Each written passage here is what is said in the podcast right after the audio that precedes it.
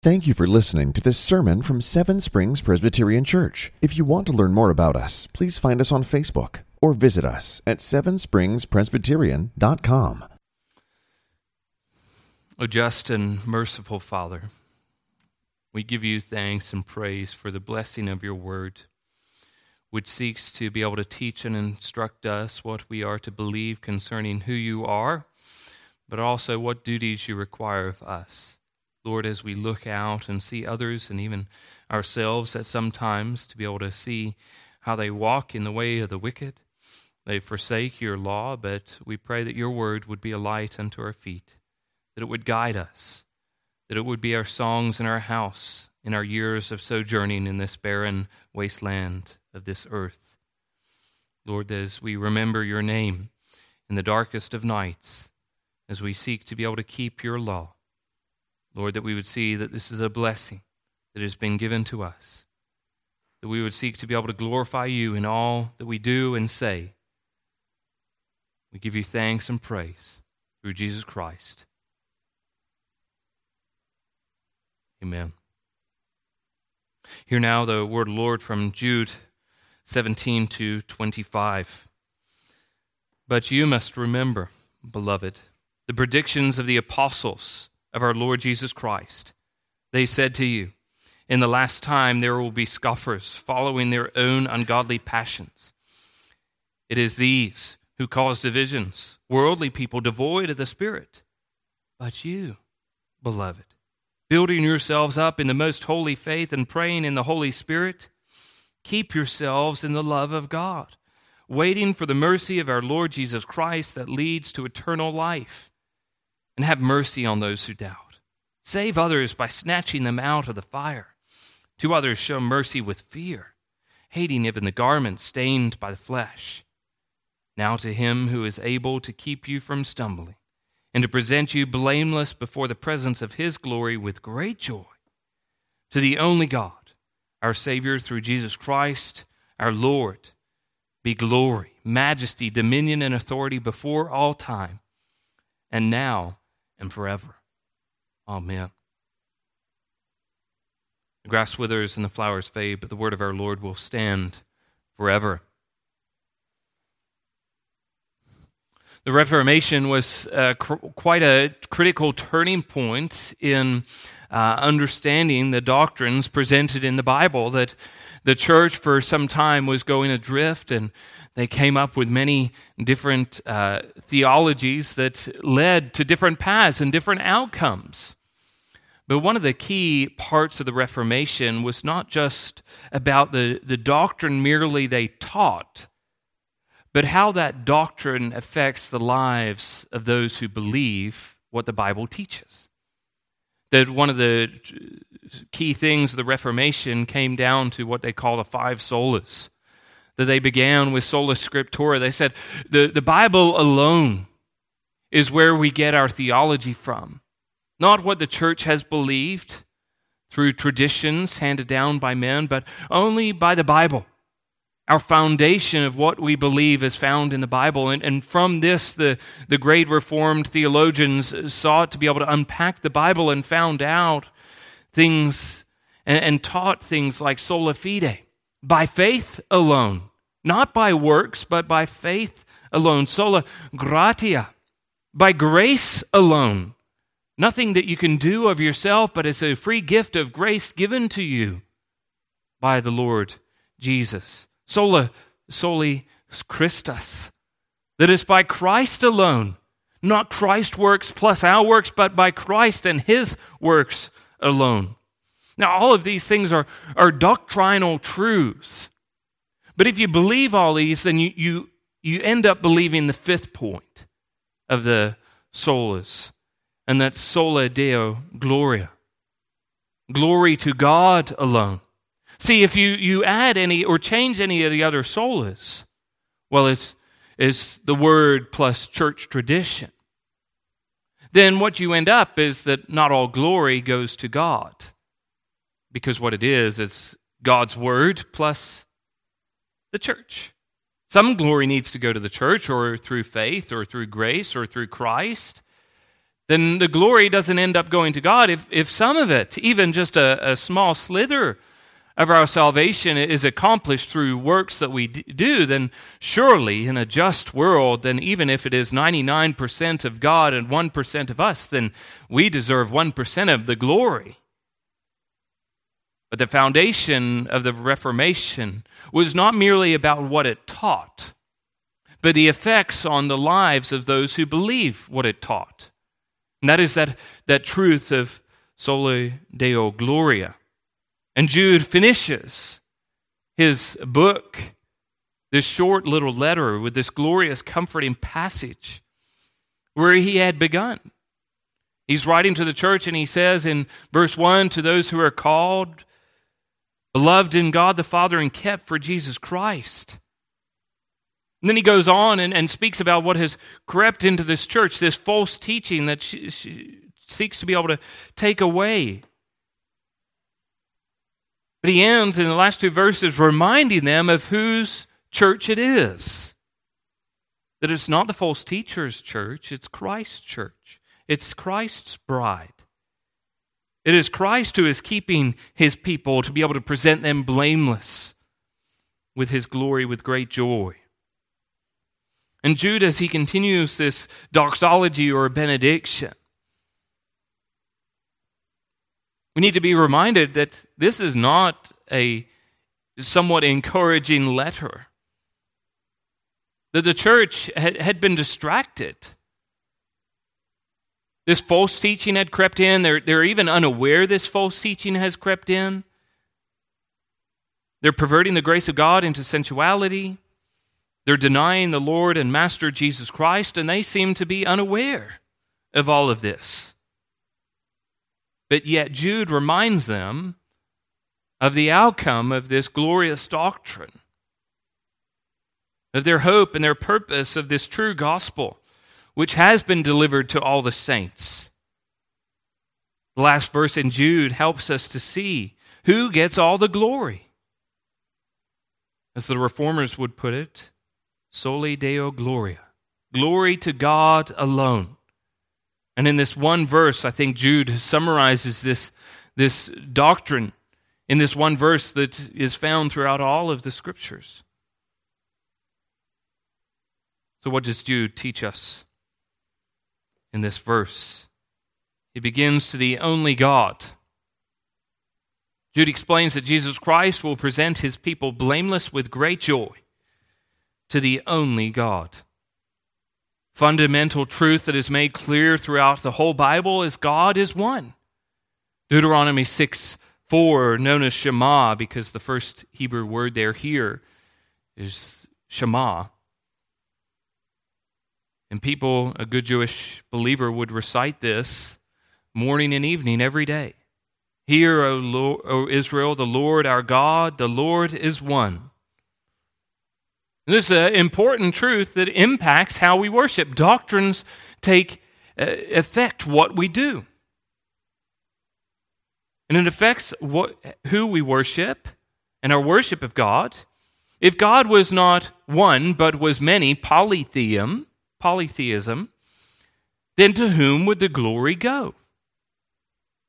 You would need to divide your worship up accordingly and appropriately between them. But Isaiah writes, I am the Lord, and there is no other besides me. There is no God. The Ten Commandments begin with that foundation of the Ten Commandments you shall have no other gods before me. The glory is due to God and to Him alone because He is the only God. is like many other doctrines. Though we know it to be true, if we were to be asked anywhere, is there more than one true God? Of course, our response would be no, there is only one true God. However, like any doctrine, that doctrine needs to have an impact on your life. James writes in chapter 2 You believe that God is one, you do well. Even the d- demons believe and shudder. Do you want to be shown, you a foolish person, that faith apart from works is useless? He explains if you were to go up to a demon and ask them, Is there more than one true living God? The demons would even say, Give you the right answer to that catechism question. They would even do so shuddering, shaking in their boots. However, the issue with the demons is not that they don't know the doctrinal truth, it's that they don't apply that doctrinal truth to their lives. It does not lead to that good works that stem from that faith, that true faith. And in this passage in Jude, Jude is referring particularly to the per- person of the Trinity, God the Father. As we see in verse 1, beloved in God the Father. Now, does this then change our understanding of glory to God alone? No. Because God is three in one Father, Son, and Holy Spirit. God the Father, God the Son, and God the Holy Ghost. All glory is to be given to God, the three in one, the triune persons of the Trinity.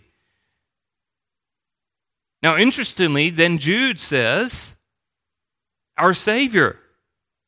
Now, we often think of Jesus as our Savior. But Jude is not speaking here of the second person of the Trinity, God the Son, because he says our Savior through Jesus Christ. Jude says that God the Father is our Savior. Now, this might seem like a foreign concept to us, but it's not a foreign concept in the Bible. Paul begins his epistle to Timothy saying, Paul, an apostle of Christ Jesus, by command of God, our Savior, and of Christ Jesus, our hope. He does this throughout uh, many of his epistles, 1 Timothy, Titus. Now, often what we do is we think of God as our Father, God the Father as creator, God the Son as redeemer, God the Holy Spirit as the helper. Now, this is true and biblical, and often it's true in our understanding of focus and emphasis. But we need to understand that then God is not tritheistic, that He's not merely three gods, polytheism or tritheism. He's not three separate gods, but he's triune. He's three in one. God is one, so every person of the Godhead is God. Now, this might start to get over our heads, but I think it's quite important for us to understand that when we're talking about glory to God alone, all glory goes to God because God deserves all the glory. And when we talk about his works, there's the works of providence and the works of creation, then all three persons of the Godhead carry out those works. This is what's known as the doctrine of inseparable operations. That it's not that the Holy Spirit goes over here and just does what he wants over here. The Son does what he wants here, and the God the Father does what he wants here. That would be tritheism, that the, the, the three gods doing three separate things, that all, the God, God as one through three persons. That's where we get inseparable. You can't have these different operations, they're all combined. And God's divine activity cannot be divided because God is simple and has no parts. There's a whole other rabbit trail we could go down. Augustine put it this way he says that God works indivisibly. So every person of the Godhead is creator. The Bible begins In the beginning, God created the heavens and the earth. Now, in the Creed, we say the Father is the maker of heaven and earth. But through the Son, all things were made. And the Spirit is the giver of life. So we see in creation that God, the Father, God the Son, God the Holy Spirit, all have their, um, all work in creation. So too in our redemption and salvation. As we saw last week in John chapter 6, The Father is the one who gives those whom he has uh, set his seal upon to the Son, and the Son does not let them depart. The, the Father watches them and keeps them. And for this to be able to happen, we must be born of the Spirit. So you see, even in our salvation, we have the work of the triune God sealed and given by God the Father to God the Son, applied to us by God the Holy Spirit. This is why we say all glory goes to God, because it's God's work in us through Father, Son, and Spirit. And Jude explains here that Jesus Christ presents us blameless before God the Father, who's our Savior through Christ Jesus our Lord. John Knox explains this beautifully, where he says, God has given us Christ, his only Son, as a mediator between himself and us, and through him we may have access to God and all his blessings. All glory and honor, power and majesty belong to God alone and we should acknowledge and praise Him for all that He has done for us. But also, what Jude is explaining here in this doctrine is the truth which has been missed by all the false teachers. The false teaching said that they denied Jesus as Christ, Jesus as Master and Lord. But with this denial comes consequences of their doctrine. The, the false teaching which they try to explain in verse 4 does not lead to the comfort found in verse 24 and 25. If Christ is not our Master and our Lord, then we don't have that promise of being kept by Him. We are not His. There is no comfort in life and death because we belong to ourselves. But if our comfort in life and death is Jesus Christ, our Lord and Master, then we belong not to ourselves, but, but belong to Him, the one who has purchased us, who has set us free. We then get the comfort knowing Christ is the one that keeps us, who will present us blameless.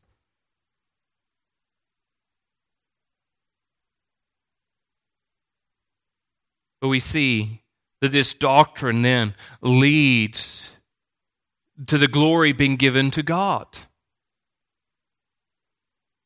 As Jude then shows forth this, what happens in the false teaching. And the false teaching that centers around themselves, around their dreams, about what they do. Who gets the glory in that false teaching? Well, it's the false teachers. They seek to be able to elevate themselves However, once you understand that there is one true God, and all worship and adoration is to be given to Him and Him alone, that He explains that glory, majesty, dominion, authority belong to God and God alone. It begins by saying, Be glory. The true doctrine then drives us to true worship. Paul says in Romans 11, Verse 33 and 36. Oh, the depth of the riches and wisdom and knowledge of God. How unsearchable are his judgment, how inscrutable his ways. For who has known the mind of the Lord, or who has been his counselor, or who has given a gift to him that he might be repaid? From, for from him and through him and to him are all things. To him be glory forever. Amen. And false teaching seeks to be able to distort, dismiss, diminish God and who He is. To be able to seek to elevate man and put man at the center, and especially man's sinful desires right in the middle. But Jude says true doctrine, the, the, the faith that has been handed down towards the saints, leads to true worship. These false teachers, they crept in and they denied God's grace. And they said it's not grace. What you call grace is actually a license to sin, to continue to walk in your ways. What once seeks to be able to reject God and his authority, sin. They say that's how you worship God, through your sin and your actions. But Jude says, no, no, no. If God has set you free, then you live a life seeking to pursue this righteousness, showing mercy to others as you have received mercy, keeping yourselves in the love of God. And when we read the Bible and seek to be able to study who God is, His existence, His attributes, all we can do is to be brought to our knees. Like a child standing on the seashore with a tiny bucket, thinking he might stand there and collect the whole ocean, trying to be able to understand and comprehend who God is. Or walking around with a tiny little thumb drive and thinking you're going to plug it into the internet and download all of its contents with some tiny DSL connection. The God of the Bible is much bigger than any of us would ever dream or imagine. The God of the Bible is incomparable for us to be able to consider. Unsearchable his judgment, inscrutable in his ways. And once you start to read the Bible and understand the Bible, you see how godly men and women respond to the God of the Bible. When Isaiah stands in the presence and the cherubim cry out, Holy, holy, holy is the Lord God Almighty, he does not sit down and go, I'm not too bad. He falls to his knees and says, Woe is me. Worship glory to God in adoration and giving Him glory alone. Jude does not stop there by merely just saying glory is His, he says majesty is His. The majesty belongs to God alone. Now, this can be a bit of a foreign word for us today, mainly in America. There's no person that holds a title like this his or her majesty, no royal highness. This word stems from Latin majestas, which is used in ancient Rome of those who have a high ruling office with great power and authority. Over time, this became used of monarchs, royalty. So when they came to be able to translate this word into English, there was an obvious choice.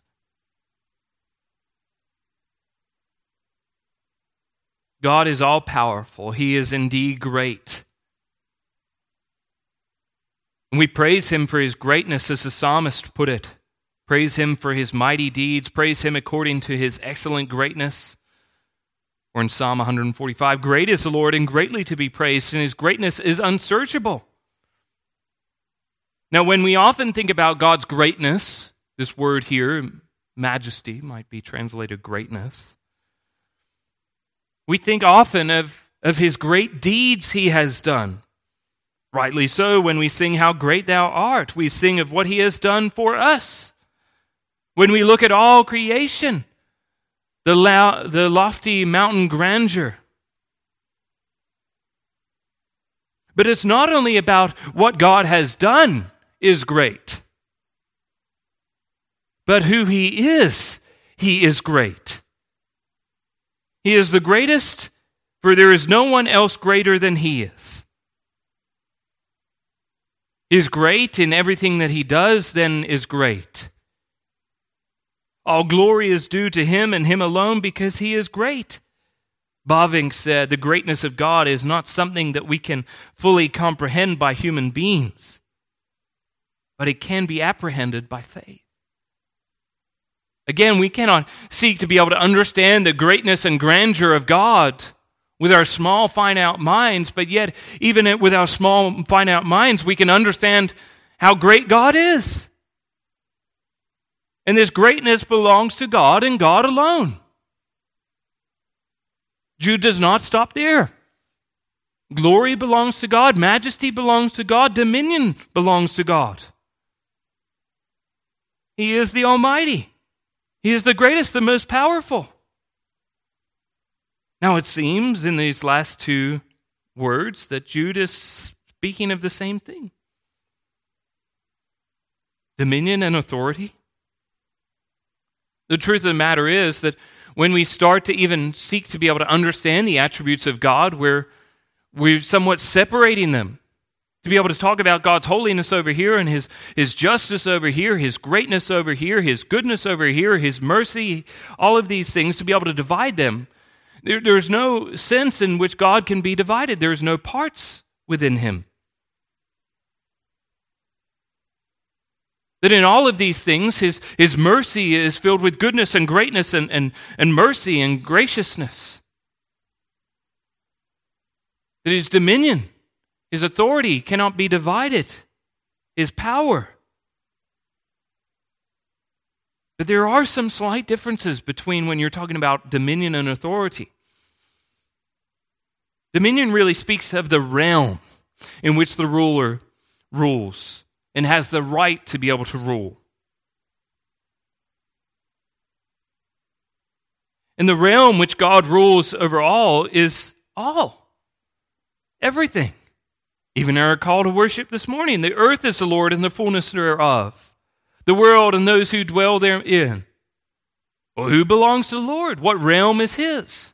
Well, Psalm 24 says, The earth and the fullness thereof, the world and the people who dwell within it.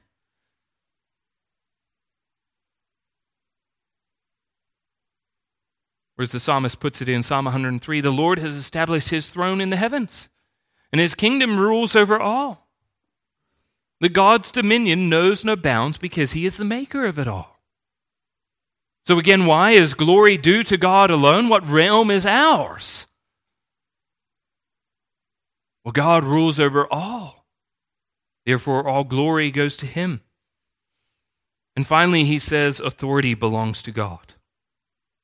Whereas dominion might speak of the realm, authority speaks of the exercise of the power within that realm. Authority deals with the power being implemented on the subjects of that realm. You might have a, a realm to be able to rule, but you don't rule well in that realm. In theological terms, you might say dominion speaks of his sovereignty and the authority speaks of his providence. God is sovereign over all things, and he shows he is sovereign through the works of providence. That all authority comes from God and God alone. He is the source of power, as Paul unpacks in Romans 13. He speaks of all the, the governments that have been placed there, and he said none of them get their power from themselves, they get them from God. And Jude shows this in his letter. The false teachers are there denying that Jesus is Lord and Master. But he explains they're still underneath his authority and his dominion.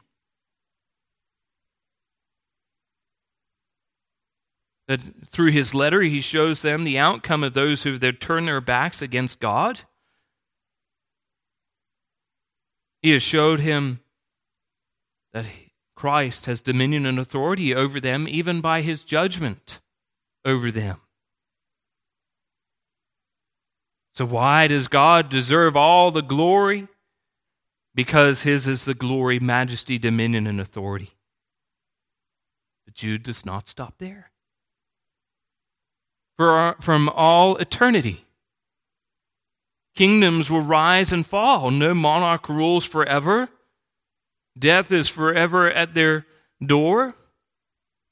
No family even stays in power for all time. They rise to a position of power, and they might soon have it taken away by someone who is stronger, wiser, more deceptive, whatever that might be. However, God has ruled for all eternity. No one has ever taken him from his throne. No one ever will take him from his throne because he is the greatest. The God is eternal. He has no beginning or end. The psalmist again writes Before the mountains were brought forth, wherever you had formed the earth of the world, from everlasting to everlasting, you are God. We can't comprehend the number of his years. He has no beginning. It was before the foundation of the earth. So God is all powerful, with all dominion, authority, majesty, has been, is, and will be.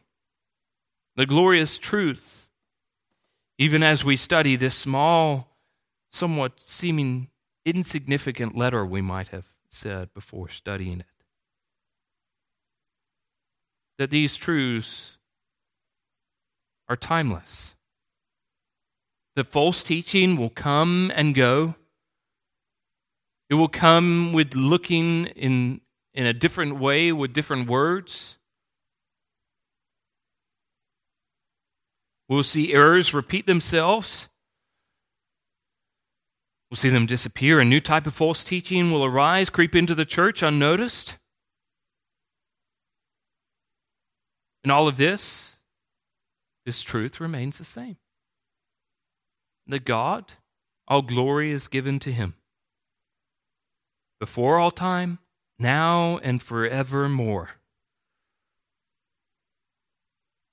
The God's truth will remain because God remains. The God, the one who was in the beginning and will be in the end for all eternity, has a plan and a purpose to be able to carry it out through his people. Churches may rise and fall, dominions may crumble. The God's promises to his people and his church will not. The gates of hell will not prevail against it. What a great, glorious truth as we seek to be able to always contend for the faith, that it might seem like things are crumbling and changing and, and falling, and the church has been overthrown and overruled, that the, the gospel has been thrown out the window. That the truth of the gospel that has been handed down, delivered to all the saints, is no more insignificant. And people are wandering off following myths, endless genealogies, following their itching ears to listen to false teachers, but the glorious truth of Jude is it doesn't matter. Because whose church is it? It's Christ's church. And where is Christ? Christ is ruling supreme over all. We contend, but Christ will defend. Christ will keep his church. He's going to be able to keep us from stumbling. He's going to be able to present us blameless before the Father with great joy. As we finish the Lord's Prayer, we see this glorious doxology actually nothing new. It's exactly what David said and wrote in the Old Testament that this faith delivered to all the saints remains the same. The Jude can write about it in the early church. David can write about it in his reign as king.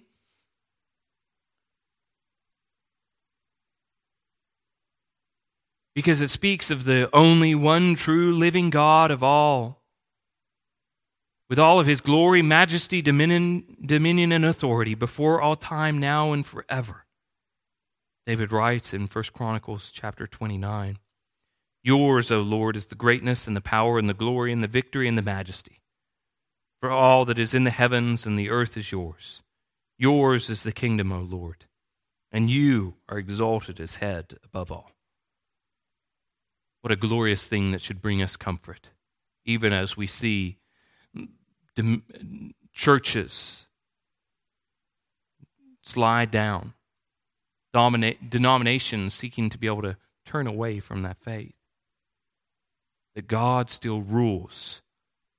He is the one who will rule forever. Let's go to the Lord in prayer. Let us pray. O gracious and most merciful Father, we give you thanks and praise for this short letter written by Jude.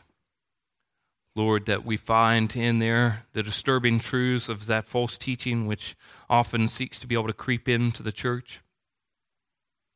Lord, and we pray that this would not ever be the story of this church. Lord, that we would be faithful soldiers contending for the faith delivered to all the saints. But Lord, we also give you thanks and praise that in this letter we find the comfort of security found only in your promises. Lord, that it does not matter what happens in this church or the church throughout the whole globe, that you are still king over all. Lord, let us give glory and honor to you and you alone. For yours is the glory, majesty, dominion, and authority before all time, and now and forever. In Christ's name we pray. Amen. Thank you for listening to this sermon from Seven Springs Presbyterian Church. If you want to learn more about us, please find us on Facebook or visit us at sevenspringspresbyterian.com. Seven Springs Presbyterian Church began in 1874 and is a congregation of the Presbyterian Church in America located in Glade Spring, Virginia. Please join us for worship on Sunday at 10 a.m. and 6 p.m. for His glory and His gospel.